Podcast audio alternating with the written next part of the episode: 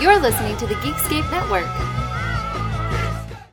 Time to fire up the V C R. This one's my favorite.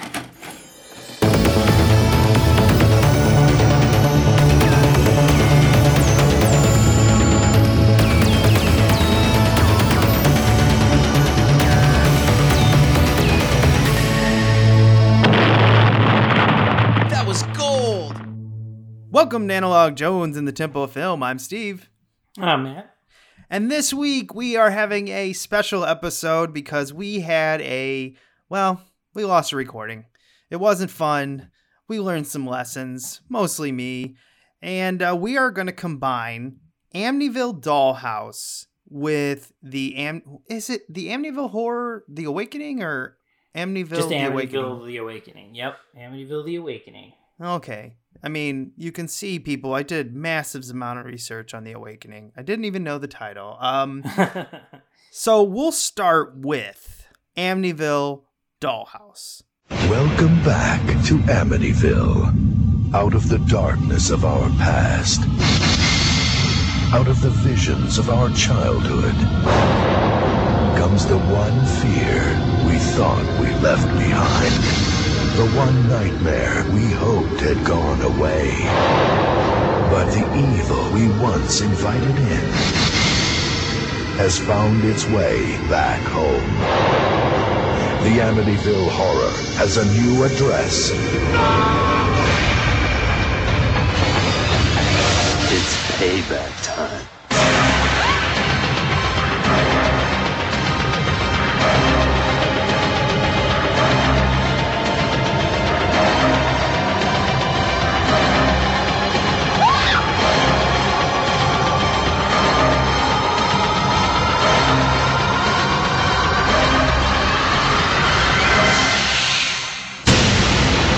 Amityville Dollhouse. The horror continues. This is the eighth incarnation of, of the Amityville. We're going to look at eight and ten here. Um, and eight is part of our cursed object portion. Again, this is our final uh, cursed object movie of the series, with it being, of course, a dollhouse. And it leads to a very good cover for this V H S. So I'm just going to talk about the cover real quick here. Uh, I love these nineties covers. I really like the New Generation's cover. I also really like this one's cover. Those are probably my two favorite covers in the series. We've got the house, and it is a dollhouse. We've got a little girl a la Poltergeist sitting in front of it.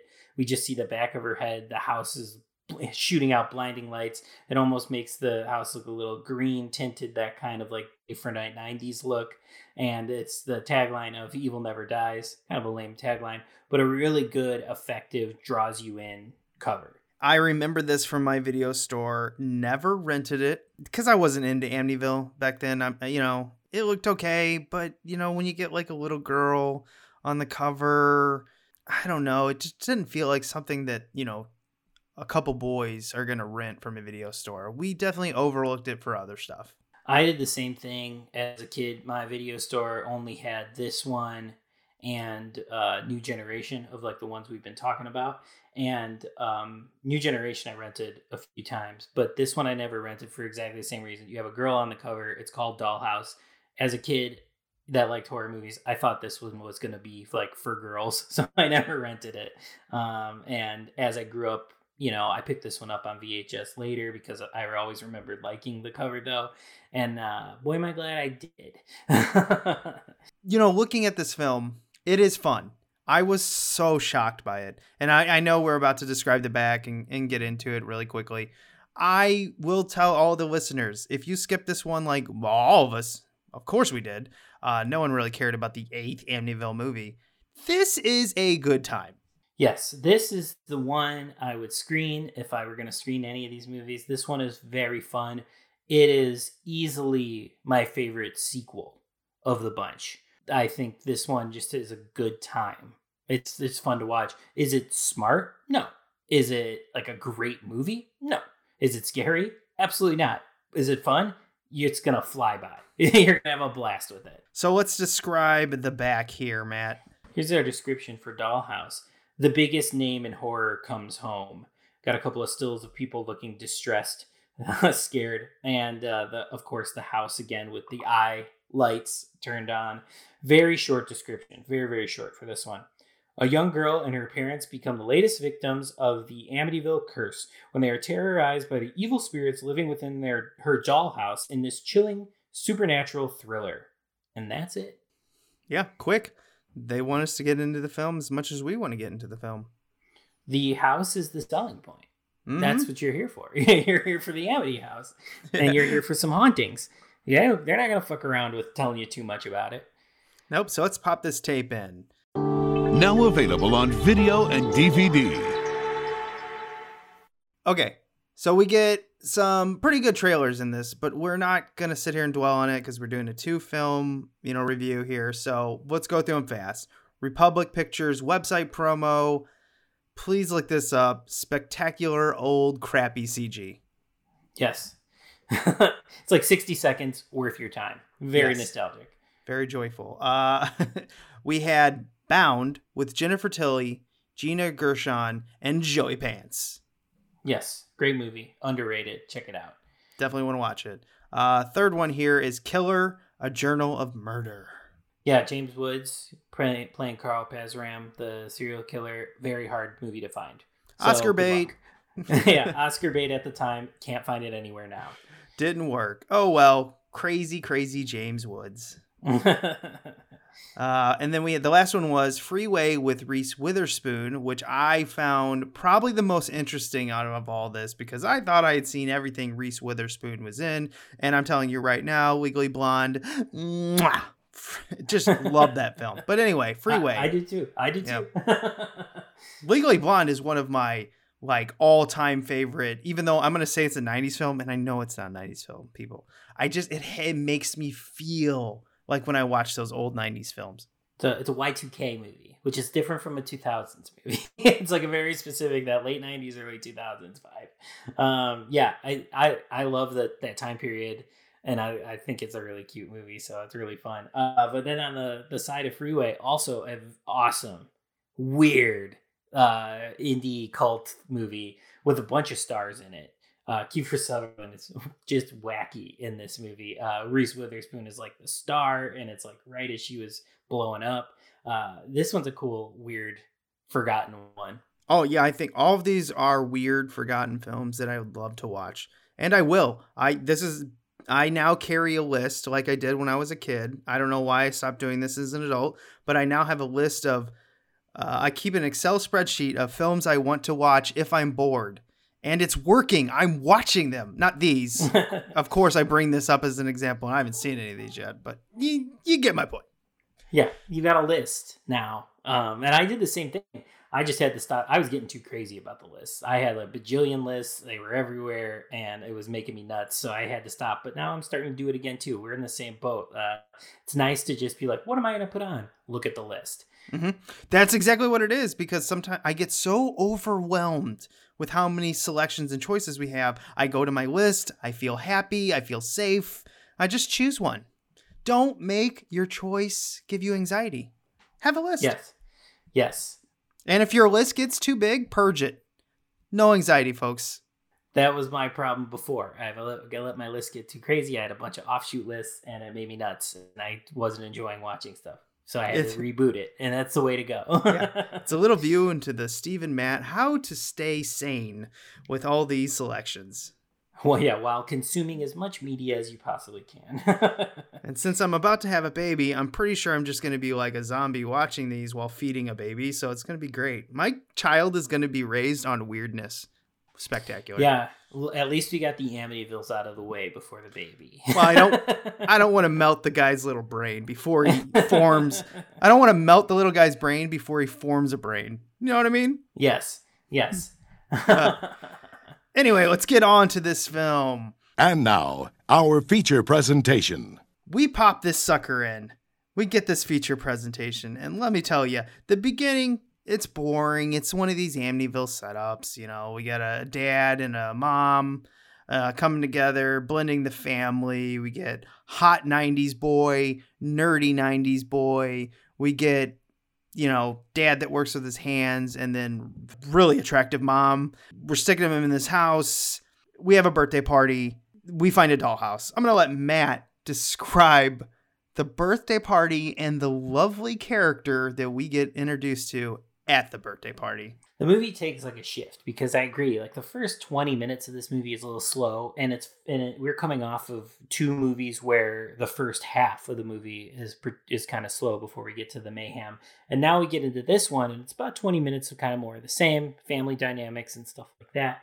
And we get to this birthday party, and one of the people that is invited is the sister of the husband character, and she brings along her boyfriend, who is this Harley Davidson bike, big beefcake, you know, beard, long hair dude, who is also into new agey magic.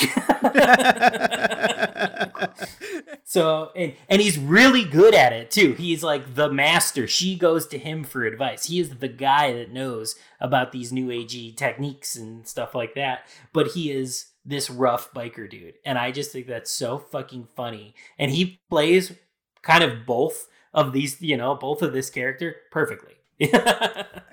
I know. Like, I, I just, I, I really want to know what they were thinking when they were writing this. Whoever wrote this out there, they're like, you know what? I love this new agey magic, but let's, instead of having it be like a new agey hippie person, let's put it in a biker.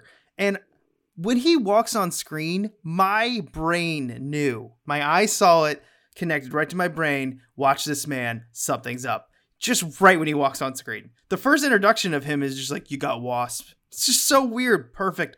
Love this kind of shit in movies. Yeah, he's such a unique character. And then the movie, you know, then we start to get into these new agey things and stuff like that. And that is where this movie kind of violently shifts and we get into the supernatural. And this is where the movie gets really fun. Oh, we have to talk about two just funny ass scenes. Like we said, this this movie's very entertaining because it's stupid. Uh, in a in a good stupid way, in a genuine way. Yeah, o- almost like they knew. They're like, come on, this is the eighth one. Fuck it, let's just put all these scenes that we've collected together through time. This one is this girl from the seventies show. The older sister comes. She does a nude scene. We've seen this. We're like, okay, yeah, you gotta have something for the for the teenage boys to come in, something naughty. But then something to sell overseas. Yeah. That's what it really also is. Also, yeah. Uh, and to the super religious folks too, um, which some of them are overseas. We get a scene that we have characters gripped in fear. Now, what are they gripped in fear from? So they're they're hooking up. It's the son character is hooking up with his girlfriend, who is that girl from That seventies Show uh, that plays the sister, the blonde one. She, and they're hooking up in this little shack where they found the dollhouse or whatever. And they're hooking up and There's a they see a dead wasp in like a, you know, they're saved, preserved or whatever. And they start hooking up. She gets naked. And then the wasp comes back to life and gets out. And then they treat this scene like it is the most horrifying thing in the world. That one single wasp is in this shed that they can leave at any time, terrorizing them. They don't leave, though. And they're acting like it's swarmed with wasps. But it's just one. And it's not an oversized wasp or anything like that. It's just a wasp in just this little uh, shed. And like they are treat you like with the music and with the way they're like so gripped in fear, you would think that like a monster was in there with them. But it's a fly. uh, yeah. Well, I mean, yeah, it's it's a wasp, not a fly, but I, I get what you mean. It's like as yeah. small as a fly, and you're terrified. Out is the entire swarms of flies that they've had in the past. A single wasp is just making all this comedy horror gold. Folks, they can watch leave. this. They, they can, can just walk, walk out. out. Just shut the door from the shack that you're in. That's it. That's but, it. Yeah. Oh, lovely. And then, they, yeah, like the kid is a... T- it, yeah. It gets caught in the kid's ear and it causes a panic. But then we got to keep going because another scene that is just like GIF gold is the mom. The mom who is just like constantly sweating. She is, I, I think you described at one point when we were off air, she is in heat the entire movie. Yeah, so the mom has brought the son, the, the middle son into the family. So the father has an older son who's like, I think supposed to be sixteen because the girlfriend just gets the driver's license or whatever. Yeah. So the real actor is like twenty-one, but yeah. Yeah, yeah, of course, of course. Uh, he's like sixteen, playing sixteen in the movie, and the stepmom, his stepmom, is lusting after him uh, because of the house. The house is making her just so horny for him. And there's a scene where she's hooking up with the husband, and there's a picture of the son while they're hooking up. And she keeps looking over at the picture. And this scene is so fucking hilarious because every time she looks over at the picture, he keeps coming closer in the picture, just smiling at her. There's even one point where they cut to where the entire frame is his face. And I'm not talking about the picture frame. In the movie, the entire frame becomes his face. Um, and and then when it's over and she realizes she's freaking out, it cuts to a different picture of him still like a little bit closer than he was before in the last one. Yeah. Uh, and you go through like eight different pictures. Every time she looks over, he's just a little bit closer. Yeah. And, and in all of this, she is mid banging. I mean, yeah. they are having, they're getting down, they're getting dirty, they're having some fun, and she is just looking at a sixteen-year-old boy. Oh my God. And it should be creepy, but it's not creepy it's at not. all. It's, it's absolutely it's hilarious, hilarious because of the way these pictures are being punched in. Yeah, it's so yeah. funny. And there's one thing, like, when I first saw this woman and, you know, throughout the film, I was like, wow, she is so good looking. She's just one of these people that probably looked fantastic from age twenty to age like fifty. You know what I mean? You're just like, oh, what yeah. are you doing? What? Oh, exercise? Okay, I'm out. But um, so you sit there and look at her and I was like, wow, she is, she is so hard to take my eyes off of. But when they introduce her lusting over the teenage boy, I no longer see her as pretty. She becomes a walking comedy character. I can't stop laughing at all the crap she's doing. There's a scene too where she's still like kind of aware of the lusting, and she comes back to the house. She's out, and the the son's out playing basketball. He's got his shirt off. He's all sweaty, and she just gets she just starts leaking. Like she is just like covered head to toe in sweat, and she like cannot contain herself watching this boy play basketball to the point at which she like. goes upstairs in this house, looks out the window at him. She like strips down to her underwear and almost just starts masturbating. But she like doesn't though. She's just like in heat. It's like she just wants to like fucking like rub up against something or something, you know? Like yeah. She reminded me of my uh, our young dog. When he gets so excited, he doesn't know what to do, and he just like sits there and shivers in excitement. And she was just sitting there like, I want to masturbate, but she was like not moving.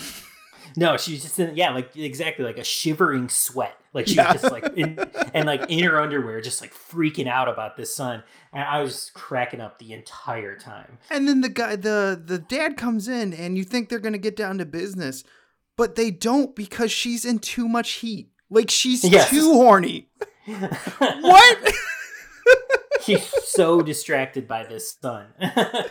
Oh my gosh. Hey, this film's hilarious. And then we get into the point in this film, and we have this super nerdy kid who is a real shithead to his new stepdad. His new stepdad does everything right, in my opinion. He's bought this or built this house. Did he build the house? No, he bought the house. Uh, no, I think he built the house. He built the house around that fireplace. The fireplace was already there. That's we find right. out later the fireplace is like a pit to hell.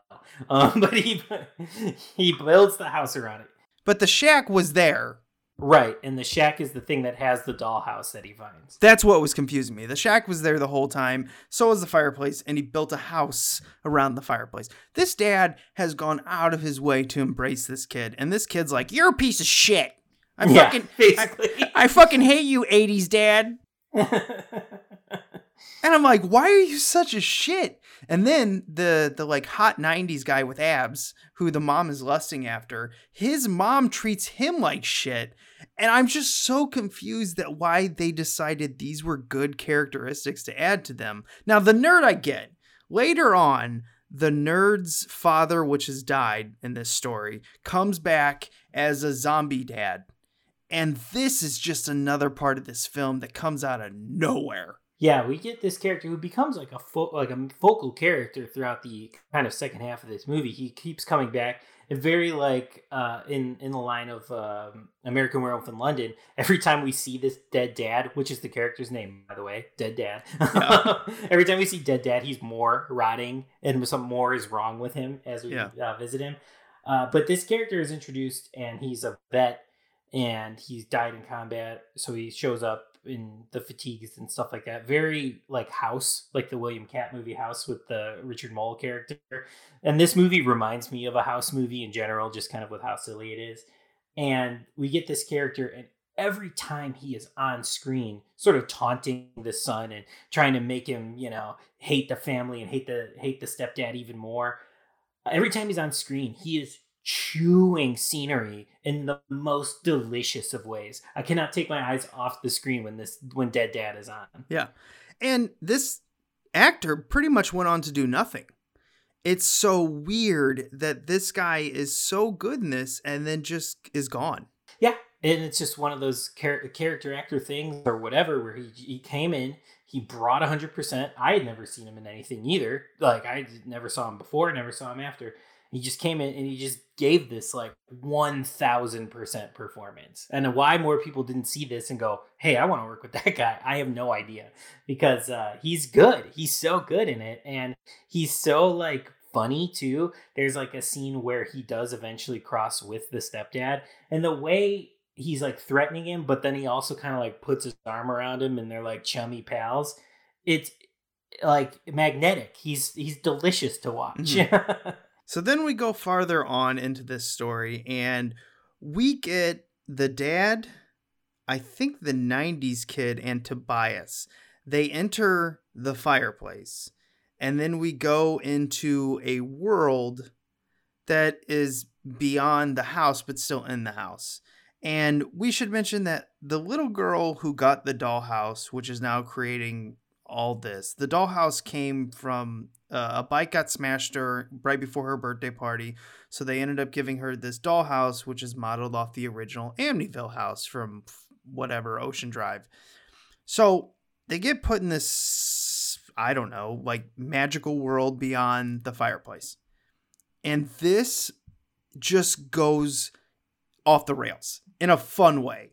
We get characters that are clearly from different movies, monsters, I should say, from clearly different movies that come in, and basically Tobias has to use his magical new age powers to fight it off. I watched the bonus features on the Blu-ray for this as well as watching the V H S, and uh, the Blu-ray says the guy that they interviewed that did the effects for this movie absolutely confirms that they are just monsters from other movies, that there were background characters or whatever. Uh, so they get three, and they all or three or four of them, and they all look super unique. One of them kind of looks like a Ernest Scared Stupid troll, uh, and then one's got like wings. One looks like a devil. They they're cool. They're awesome looking creatures. Really, like the the effects on them are really good. They don't look like they belong in this movie necessarily, but the movie this movie's rules are so fuck it that of course they belong in this movie. Um, they go into this other world, like very much like a Insidious, where they go into like the the further plane or whatever, to save the daughter in this, and they encounter these monsters. And yes, Tobias, our new agey biker, decides to f- uh, fend them off by using his laser lights that he places around him in a... Um... like, just to hear you describe this... Yeah. Just hearing you describe this is spectacular. He's in his laser lights protective shell, which only goes so far because the, the devil character does get him in the end. But uh, it's just so wild. And then, yeah, of course, they get out of this other realm. Tob- Tobias doesn't make it, unfortunately. We lose him. Great character. And we get the, the dad and the daughter back in the real world. And then the, the little goblin things are coming through the fireplace before they eventually blow up the house. But yeah, I mean, these, these creatures are really cool to look at. And they're, you know, those nineties real pra- latexy practical monster effects that we all love. And we get, you know, four of them featured in the last ten minutes of the movie. So, I mean, mm-hmm. That's all cool by me. These characters don't have a lot of ability to move properly because they were probably, you know, they were background characters. So they can only articulate so much. I think that's what gives it an extra layer of charm, where they're just like, moving, they look cool, but you honestly know behind the scenes, like, please don't move too much. You'll break everything.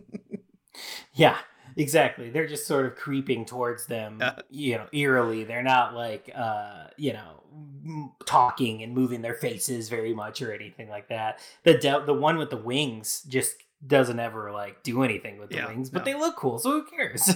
No, this isn't like a fully fleshed out costume like Pumpkinhead. This is like shit in the background that they would put in random films, and I th- it's just the extra layer of charm where they're trying so hard, generally trying to make a good horror film, but it's also comical to watch, and uh, I, I, it's so enjoyable. But yeah, we end this, and then they're driving off. The house just explodes, and I realized during this film, this dad put all of the family's money into building this house for everyone, and within ninety, less than ninety minutes, boom, it's gone. Yeah, that's it. That's it. Hope you guys enjoyed the house. Yeah. Yeah. And then it, basically we have to start over now with the family after all that trauma. And how how is that uh, wife ever going to get over lusting after that son? That's my question. No, we're going to have some kids, and I don't know if it's from the dad. That's just what I'm saying. That's just what I'm saying. Um, I mean, it's going to come out like a, a ripped nineties kid, girl or boy. Yeah. Yeah, whichever. Whichever, yeah.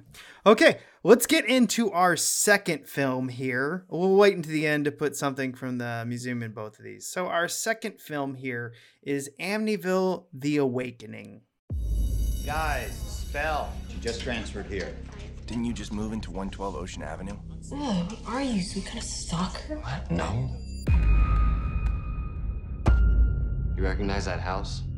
How do you know where I live? Everyone knows where you live. In nineteen seventy-four, the house drives Ryan DeFeo to kill his whole family. I was found last night, shot, and killed. Why didn't you tell me about the house? It's just a ghost story, sweetie. This house is gonna be good for us. And your brother. I missed you.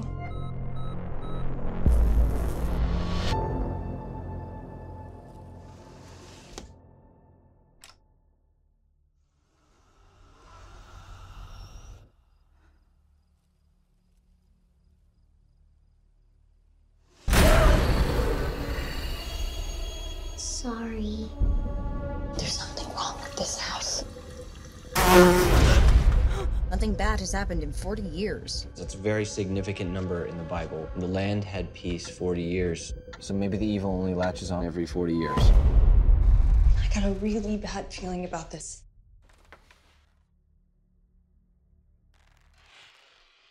It's happening again. I think this evil latched onto my family. Is someone else in there with you?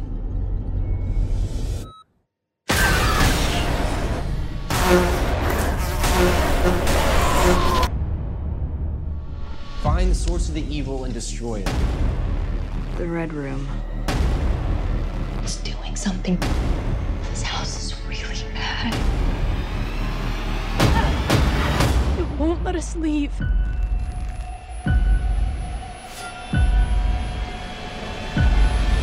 I feel like it's alive. Matt, if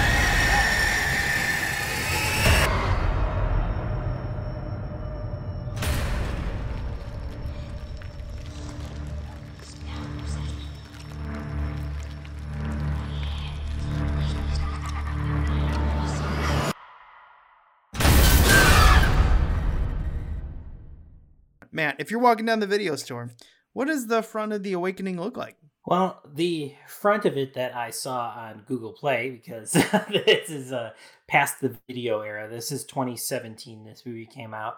But the cover they use is, it's a white cover. We see the house, and it's kind of just the floating head thing like we saw in the Ryan Reynolds one uh, from two thousand five. It's Bella Thorne's floating head over the Amityville house with all uh, kind of a white background. And it just says Amityville: The Awakening. So this actress I only know, well, I guess she's a model, she's an actress, I guess she's a musician or a singer, I don't, mm-hmm. Yeah, she's everything. Uh, I just remember her from Babysitter. Yeah, I'm a big I'm I'm a big Bella Thorne fan, and I feel like that's going to be like sh- surprising for people to hear who know me or whatever. But I, I really am, because she does these weird projects like The Babysitter, and I've seen her in a ton of horror movies and a ton of weird horror movies too. And she's one of those that either came from like Disney or Nickelodeon. I don't remember which one because I'm too old. Uh, but she it's came Disney. from one of those. It's Disney. She came from Disney. Okay, yep. She came from Disney, and that's of course why she's the, you know. actress, model, dancer, singer, like a lot of those kids that come up through Disney. But she just she just opted to go on a path of just doing her own thing. She has directed award-winning porn before that she does not she's not in. She's directing it. Wait, what? Yes, award-winning too, like acclaimed, you know, female perspective porn. Um, as well as acting in all these crazy horror movies. I'm I I'm utterly fascinated by Bella Thorne. Well, now I am. What the fuck? I just looked at her and I was like, oh, a good-looking redhead. How am I gonna pay attention during this film? But then I realized the film's boring as shit. That's my personal opinion. I'm just saying, like, when I see a redhead like this, I was like, oh no, I'm never gonna be able to pay attention. But then immediately I was kicked into like, yeah, I don't want to watch this. She is very cute. I she is just one of these people uh that you're kind of like, what the fuck, what are you eating? Oh, not she's, pizza every day. Oh, okay, shit, I'm fucked. She's just got she's just got it, you know what I mean? Like, she's just got that star factor, and that's I why know, she has gone out. She's just got it. You know, that that undescribable, you can't put your finger on it, but some people that are just stars, they just have it. And I really think she had it. Yeah, because there are a lot of pretty people in Hollywood, but they're Absolutely. hard to watch sometimes. She's right. She's easy to look at, and she's easy to watch, if you understand what I'm talking about. She just has it. Yep, she does. And she's honestly a pretty good actress, too. She's not like, you know, some airhead. Good looking, yep. you know, model. She can act. She's talented, and she's got the star factor. So I mean, easy, easy lead for this one, and one of her first leads too. So good for her. Yeah. So you said the front. You know, you got the the floating head and kind of like the ink blot white. It's all white, which is very interesting for the Amityville franchise. Definitely never seen a cover like this. But at the same time, it's not like we're going to a video store, so the cover has to really stick out when you're flipping through the choices, and this one doesn't. I think the white actually hurts it. Usually reserved for comedies, and now we're using it for a horror movie here, which I think is an interesting choice. And I do think once you have seen the movie and then you look at the cover, you're like, okay, I get it. But like before going into it, yeah, are you really going to want to click on this thing? Yeah, and it says from the producer of Split, Get Out, and The Purge. I don't know if you said that. Yeah, no, I didn't. It's This is a Jason Blum movie. This is a Blumhouse production. Yeah, so we get every house has a history. This one has a legend. Wah, wah. It's really boring. Um, but we'll explain what they're trying to do in this when we get to the film. So our description here is, in Amityville, The Awakening, Belle, which is Bella Thorne. Huh, wow, you really stretched on that one. Uh, and her family move into a new house. But when strange, when a strange phenomenon begins to occur in the house, Belle begins to suspect her mother isn't telling her everything. She soon realizes they just move into the infamous Amityville house. Quick description. Let's get on. It's it's Amityville. We know what we're getting into. Now this film, getting to the feature presentation. And now, our feature presentation. We actually get a return to the house. Because so far, the house has made an appearance in one, two, three, Skip a Lot, Remake two thousand five, and this, The Awakening. The house is only in five films of the ten we've done. Yeah. Well, I guess number four shows that the house is there and they're taking all the merchandise out, you know, all the shit. But it's not really part of the film. Yeah, it's it's totally like we get the five house movies, which actually feature them. We get the four cursed object ones. And then we get the one that's like another house. So weird. That's the worst one in the series, though. Uh, but uh, yeah, so now we're we're actually in a new story, Back to the House, first time since part three, mm-hmm. because the oh five one is just a remake of the first one. So first time since three, we have a new story in the house. Yeah, and we get introduced to like the old story of like the DeFeos, you know, child killed his family. We get a little bit of that, but they do it very shortly. So they almost assume, like, you know the Amityville story, but let's do, like, a three-minute recap, mm-hmm. which I was worried they were going to go really far into. Nope, nope. We get introduced to a family, and we see there's no um, father, which I was like, oh, okay, you know, I got a little excited seeing it was Dimension and Blumhouse. Maybe this just slid through the crap cracks. And uh, no one saw this. Maybe this is actually pretty good because it's Blumhouse, and we'll see. I see Jennifer Jason Leigh in it. I'm like, oh, okay, we're going on. We get a family introduction. There's no dad. I see what they're doing. This is going to be a female-led film. But at the end, basically, it's about the kid coming back to life, the boy. Uh, they're fine with that. I'm fine with all that. What I'm not fine with is this movie feels like it wants to be Scream from nineteen ninety-six. Here's why. Because the movie is taking into account the other movies. They exist as movies. They watch the original movie in this movie. So it's meta now. We have now have a meta Scream-esque vibe for an Amityville movie. They they even have a scene where Thomas Mann, who is our fill-in Jamie Kennedy, is holding up the movies and explaining, you know, this is the first movie, this is the second movie, it's technically a prequel, you know, like, and they're deciding on what to watch. Um, so the Amityville movies are a part of this movie's universe, which is unique to the series. And yeah, it does make it feel very Scream-esque. It makes it feel like it wants to be Scream. I, I don't think it's Scream-esque. Yeah. It literally was like, hey, let's just make an Amityville Scream movie. But here's the problem.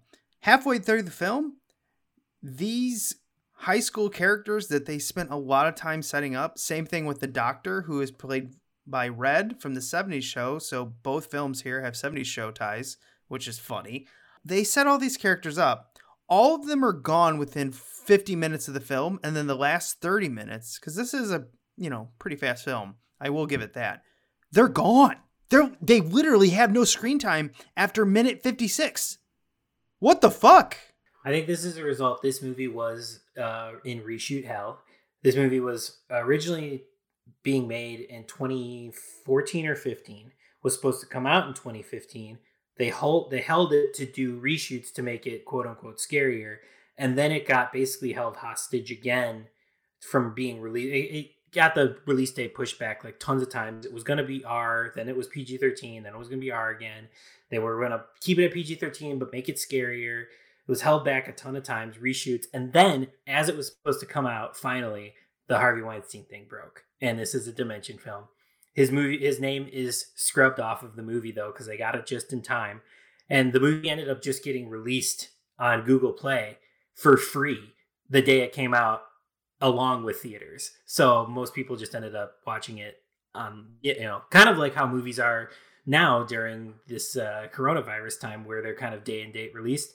This was released in twenty seventeen that same way, theaters and V O D the same time, but it was a product of kind of all these thousands of reshoots. So that could be the reason why characters that are set up pretty heavily in the beginning just kind of disappear at the end. It's bad. I, I I just think this film's really bad, and not in the fun way. It's because of all this problem that was going on behind the scenes, and then the characters dropping off.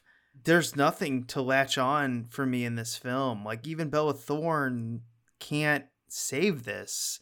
Uh, Jennifer Jason Leigh seems like at points where I'm like, they really want to set up this sad story, you know, like, we get it. You you you lost your child, and now they're paralyzed, and you're doing anything to bring them back, including taking them to a house that you're hoping that a devil enters them to bring them back to life.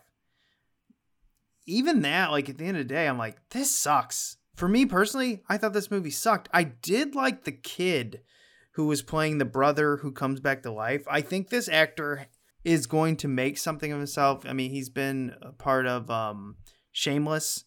on Showtime Forever. Yep. He's good. He's good in his short time in this film too, like for five minutes. I just think this film feels like a Scream rehash and a retelling of Amityville in a way, but none of it's good.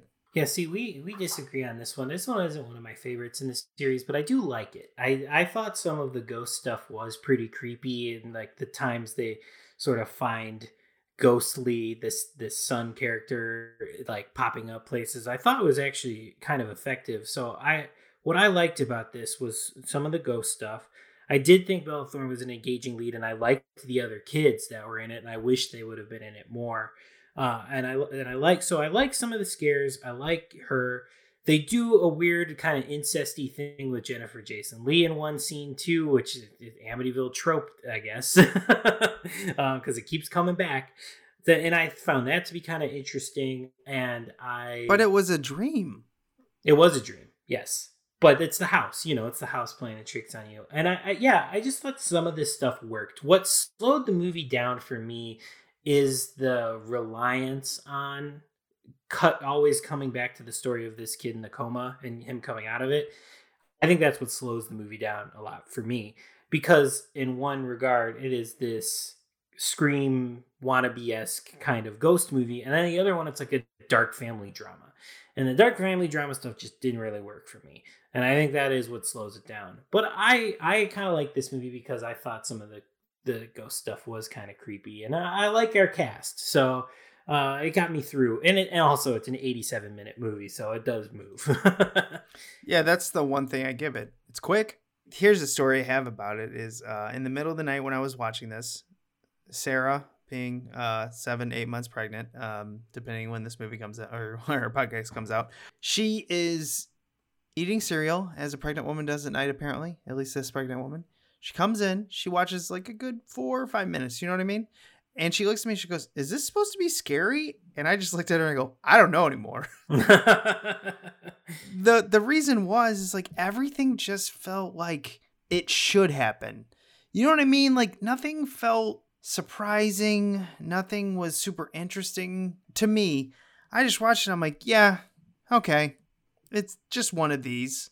And then move on. I'll never watch it again. You said it was fine, right? I, I don't I don't get what you stick to. Do you know what I mean?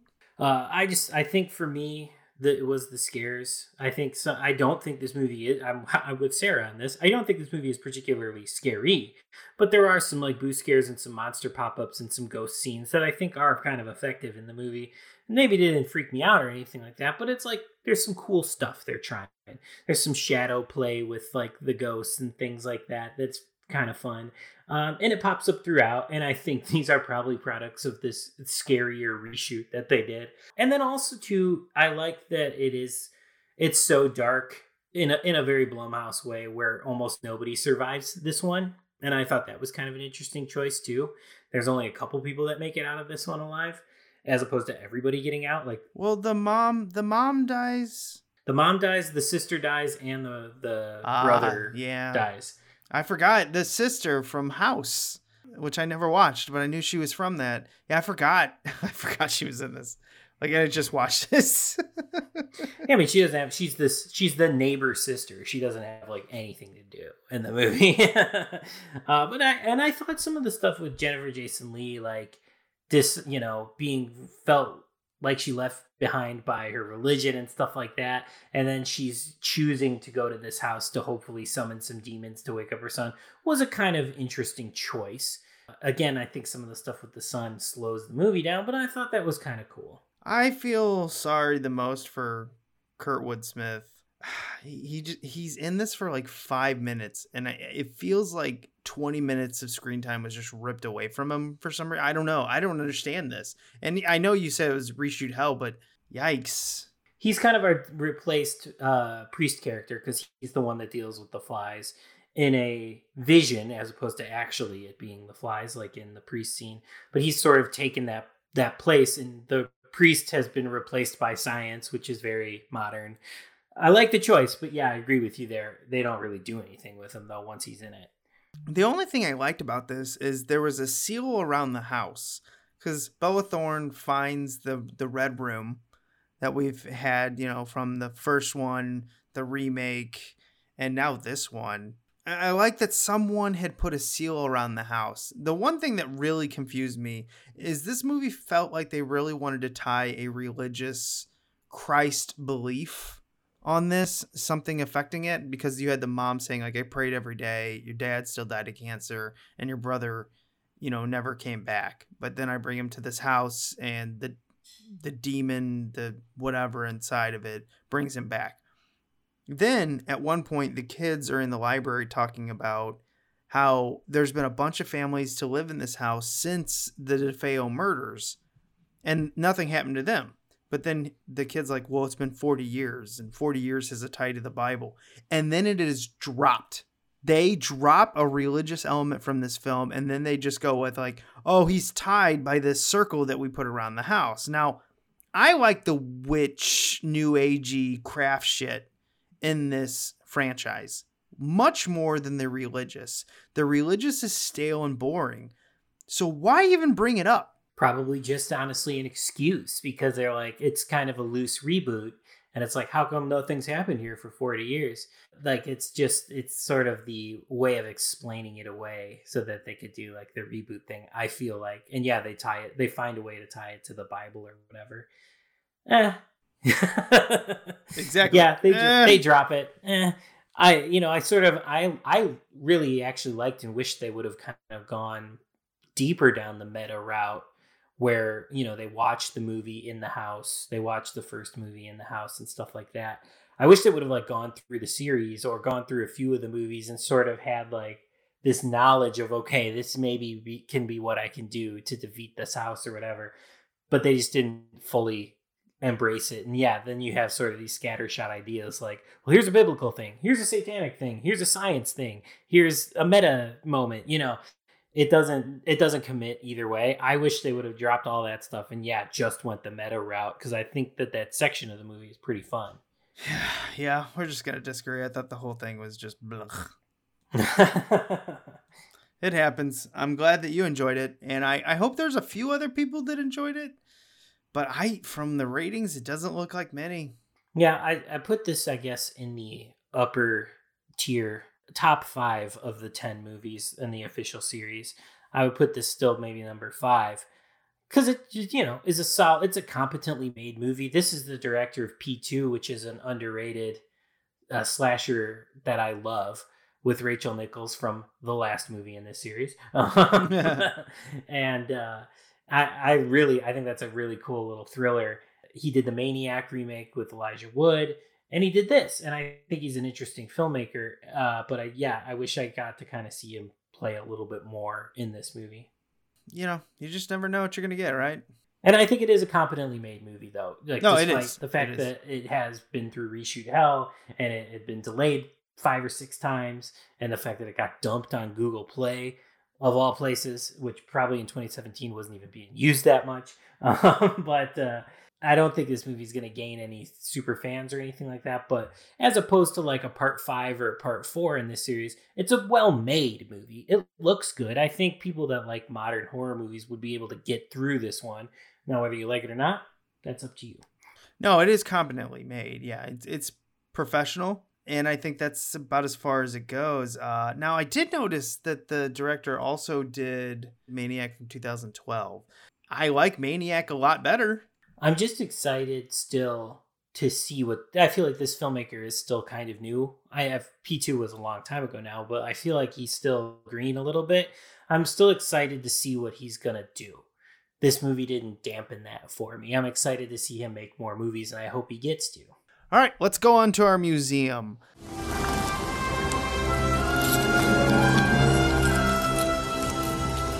This is the second time I've had to reclaim my property from you. That belongs in a museum. So do you. This is the part of the show where we go out in the film jungle like indie and bring something back. Now, this one's different because we're taking two films, but it's all part of the same Amityville wing. What do you got for Dollhouse? Dollhouse has got to be the sex scene where she's looking at the picture of the sun. It's one of the funniest scenes I've seen in like a nineties horror movie in a long time. I've seen this movie like a few times now since uh, you know, talking about it for the podcast and stuff like that. And it cracks me up every time I watch it. I think that scene's hysterical. Yeah, it is. It, I mean, there's nothing in this film that's better than that. But I guess I'll put the melted girl who is burnt from the fireplace. You know what? No, I'm not going to put that. I'm just going to put my favorite. It's Tobias. Tobias is the best in this. He's going in that part of the museum, and I want him to just have like a little shop, you know, and he's going to show everyone his his new age magic. So he's got to be surrounded by his laser lights too. Oh, naturally, naturally. Yes. Got to have like a laser light, like uh, just you have to walk through the lasers uh, now, and that proves if you're if you're a demon, it will kill you. But right. If you're not a demon, you're fine. Yep, you'll make it. You can go see Tobias. Oh, love that film. That film was so much fun. Um, okay, so let's go on The Awakening. It's their part of the museum. Matt, I'll let you go first since you like this more. I'll put the, the this is K and B. Again, they, they I think worked on the two thousand five one, and they definitely worked on this one. I like the design, though, of the uh, coma patient son. I think the uh, makeup is really good, and when they shift it from sort of like the sad, this kid is bedbound, to kind of the horror uh look of him, I think it works really well. So I really like like the kind of the make ghost makeup slash coma makeup they do on this kid, and I think it looks really like real too. He's intimidating, I give him that.